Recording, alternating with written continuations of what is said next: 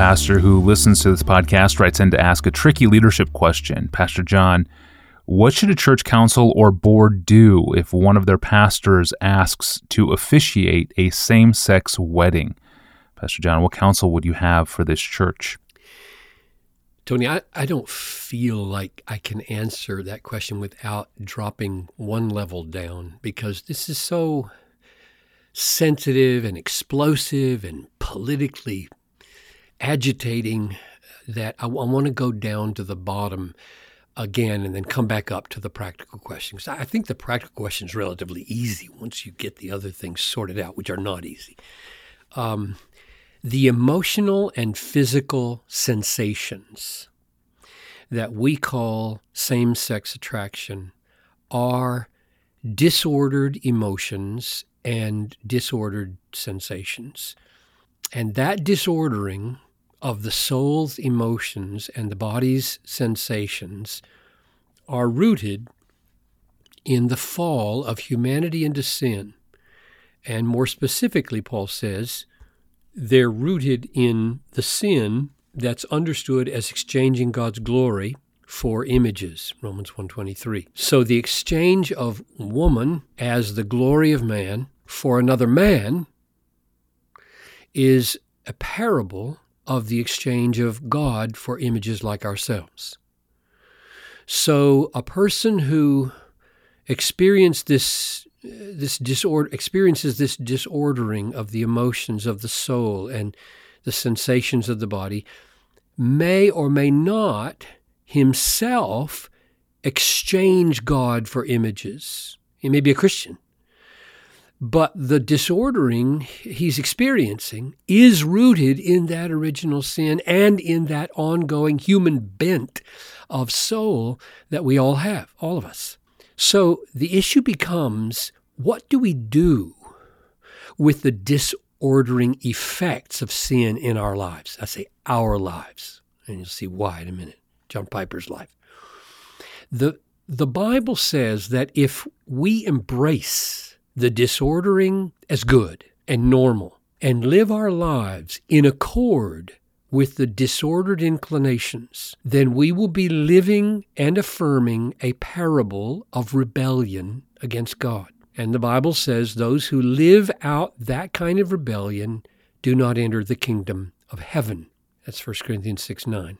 Now, that has nothing, get this, that has nothing to do with the peculiar nature of sexual disordering or same sex desires. Nothing. This is true for all our disordering of all our lives rooted in sin. That's why 1 Corinthians 6:10 or 6 9 and 10 lists homosexual practices along with others so here's the list Do not be deceived. Neither sexually immoral, that's fornication because it's distinguished from the next two, nor idolaters, nor adulterers, nor men who practice homosexuality, nor thieves, nor greedy, nor drunkards, nor revilers, nor swindlers will inherit the kingdom of God. In other words, if you embrace and live out as normal and good any of these, you perish because you're living a parable of rebellion. So we, we all experience temptation to sin on a spectrum of intensity.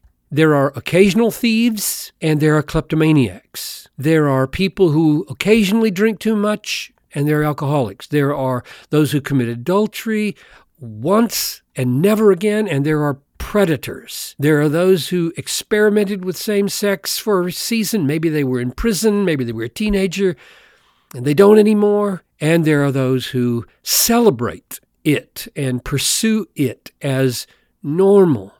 And Paul's point is that if, if you embrace adultery as good and normal, or if you embrace stealing as good and normal, or if you embrace greed as good and normal, or if you embrace drunkenness as good and normal, or if you embrace homosexual intercourse as good and normal, you will not enter the kingdom of heaven. This is not rooted in the nature of the sexual sin. This is rooted in sin and rebellion, regardless of what the issue is. Now we're getting to the question.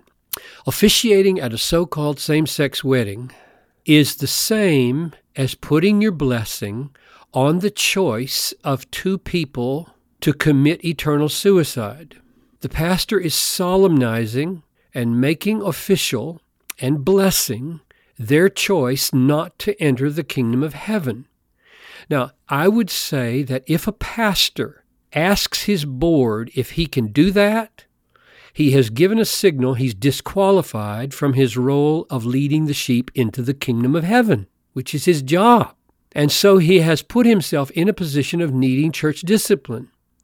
And his board should follow the principles of Matthew 18 to seek his repentance as gently and patiently as they can.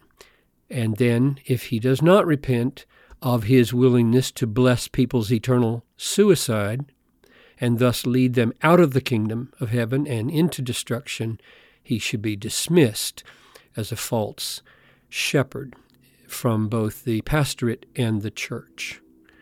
With regard to um, two men or two women who ask to be married, a pastor should ask to meet with them, I think, if they're willing, in order to explain to them as patiently and carefully, lovingly as he can why he recommends to them that they not go forward with their plans for the sake of their own soul.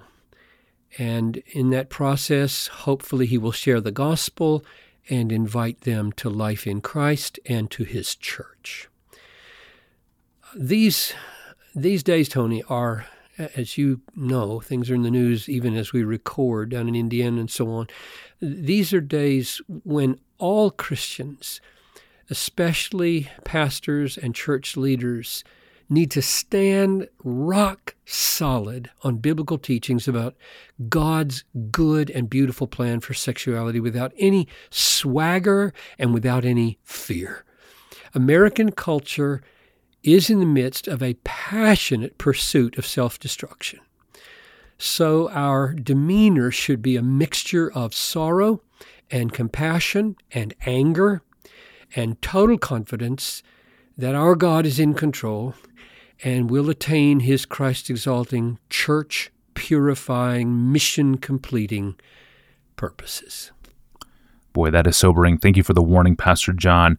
There are many related episodes in the archives that uh, are brought to my mind when we talk about this. Pastor John, you addressed the question Will you marry a heterosexual couple that is already living together? Back in episode number 365. We talked about Would you attend a gay wedding? Back in episode number 191. And of course, we have talked about the fight against same sex desires, like back in episode number 454. All of these episodes can be found in the Ask Pastor John app for the Apple and Android devices or online. Go to desiringgod.org, click on More, and click on Ask Pastor John. There you can search our collection of almost 600 episodes now to date. Well, should a couple who is expecting their fourth child pray for a certain gender, for a boy or for a girl? And is such a preference wrong? A couple in India wants to know, and Pastor John will answer tomorrow. I'm your host, Tony Reinke. We'll see you then.